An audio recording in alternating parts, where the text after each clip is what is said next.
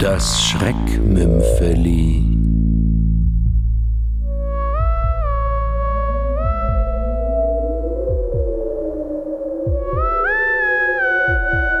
Der Unfall von Agatha Christie.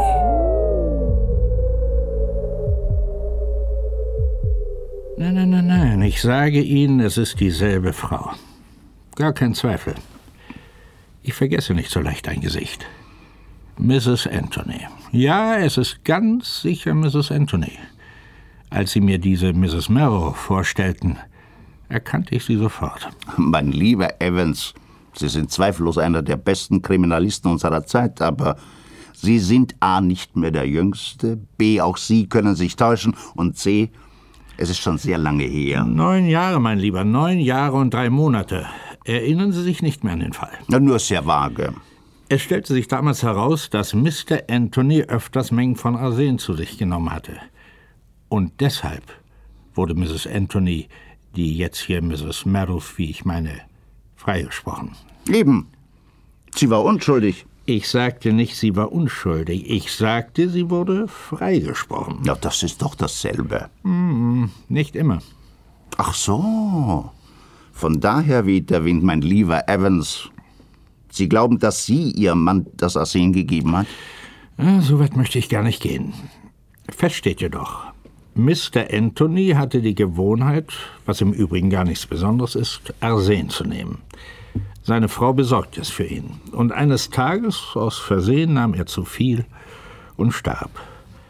Und ich, ich, ich würde gern mehr darüber wissen. Ja, ich finde, das geht uns gar nichts an. Hm, ich bin da nicht so sicher.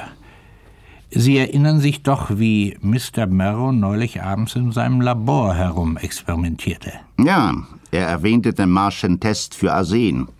Und ich bin sicher, er hätte dieses Thema nicht angesprochen, wenn er auch nur einen Schimmer von einer Ahnung gehabt hätte, dass seine jetzige Frau die einzige Mrs. Anthony sein könnte. Äh, Sie meinen, er hätte nichts gesagt, wenn er etwas wüsste? Das ist möglich. Äh, wie lange sind die beiden schon verheiratet? Hm, sechs Jahre, soviel ich weiß. Sechs Jahre, aha. Ich gehe jede Wette ein, dass er eben keine Ahnung hatte, dass seine Frau die einst berüchtigte Mrs. Anthony ist. Und von mir wird er es auch nie erfahren. Darum geht es ja auch nicht. Sehen Sie, ein Mörder gibt sich selten mit einem Verbrechen zufrieden.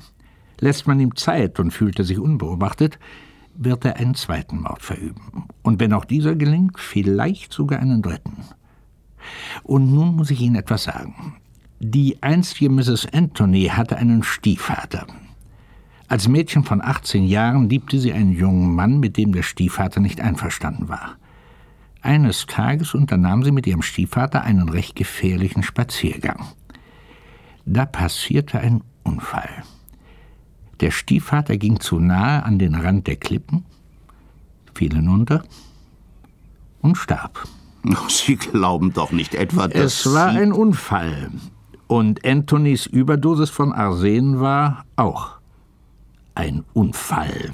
dass seit dieser Affäre sind neun Jahre vergangen. Weshalb sollte es jetzt einen neuen Unfall geben, wie Sie es nennen? Ich habe nicht gesagt jetzt. Ich sage irgendwann. Wenn das erforderliche Motiv auftaucht. Die Sache ließ Evans keine Ruhe. Und er nahm sich vor, diesem Mr. Merrow so ganz zufällig zu begegnen. Als Merrow zwei Tage später das Postamt betrat, um einige Briefmarken zu kaufen, stieß er ausgerechnet mit dem ehemaligen Kriminalinspektor zusammen. Und als Evans half, die zu Boden gefallenen Briefe aufzuheben, erkannte er auf einem Umschlag die Adresse einer bekannten Lebensversicherungsgesellschaft. Der arglose Mr. Merrow bemerkte kaum, wie es kam, dass er zwei Minuten später mit Evans durch das Dorf ging, und noch weniger hätte er sagen können, weshalb er plötzlich von seiner Lebensversicherung sprach. Merrow erzählte, dass er gerade sein Leben zugunsten seiner Frau versichert habe. Evans hatte die Information, die er brauchte. Das Motiv für einen dritten Unfall war damit aufgetaucht. Ebenso rein zufällig traf Evans am Tage darauf Mrs. Merrow in der Stadt. Sie war eine sehr gut aussehende Frau. Ich dachte mir gleich, dass Sie es sind, als ich Sie von hinten sah, Mrs. Anthony. Oh, äh, Verzeihung mich, meine äh, Mrs. Mallow. Äh, Verzeihung mich, bitte. Diesen Fehler hatte er absichtlich gemacht, und er beobachtete sie dabei, ohne es sich anmerken zu lassen. Er sah, wie sich ihre Augen weiteten und wie sie kurz den Atem anhielt. Aber sie zuckte mit keiner Wimper. Ich suche meinen Mann. Haben Sie ihn irgendwo gesehen, Mr. Evans? Sie fanden Mr. Marrow, wie er eine Porzellanpuppe betrachtete, die er soeben erstanden hatte. Mrs. Marrow war es, die Evans schließlich zum Tee einlud, was dieser natürlich mit Freude annahm.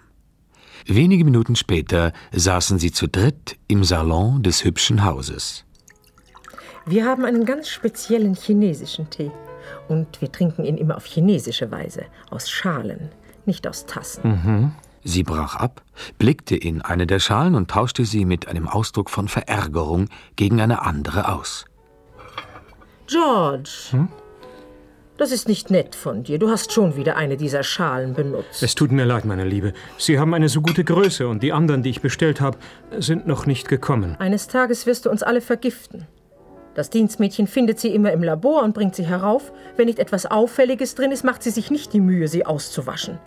Neulich hast du sogar eine davon für Zyankali benutzt. Wirklich, George, das ist höchst gefährlich. Mary hat überhaupt nichts aus meinem Labor zu nehmen. Aber wir lassen doch so oft unsere Tassen nach dem Tee dort stehen. Woher soll sie das wissen? Sei doch vernünftig, George. Evans war überrascht. Aus irgendeinem Grunde ließ sich Mrs. Marrow in die Karten blicken. War etwa der Zeitpunkt für den dritten Unfall schon gekommen?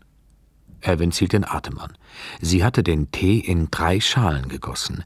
Eine setzte sie vor sich hin, eine vor ihn und die dritte auf einen kleinen Tisch beim Feuer, in der Nähe des Sessels, in dem gewöhnlich ihr Mann saß. Als sie diese letzte Schale hinstellte, verzog ein eigenartiges Lächeln ihren Mund. Dieses Lächeln gab den Ausschlag. Mrs. Merrow, ich bin ein Mann mit sonderbaren Einfällen. Würden Sie so liebenswürdig sein und mir einen Dienst erweisen? Selbstverständlich. Warum nicht? Ich bitte Sie, den Tee dort drüben, der für Ihren Mann bestimmt ist, zu nehmen und davon zu trinken. Ihre Blicke trafen sich.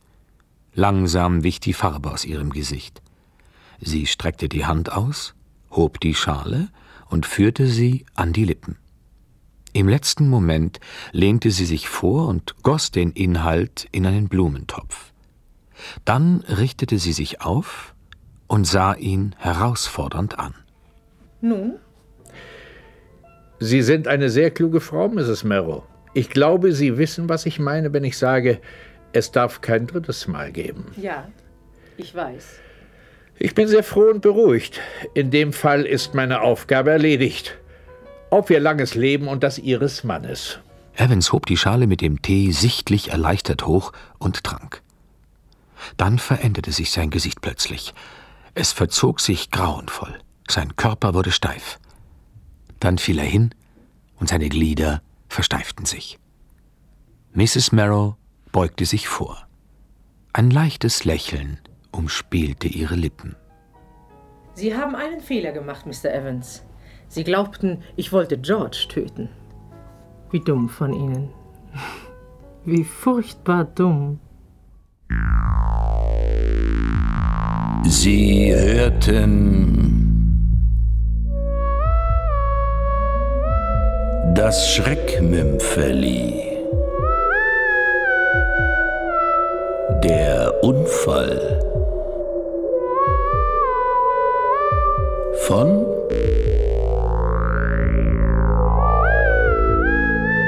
Agatha Christie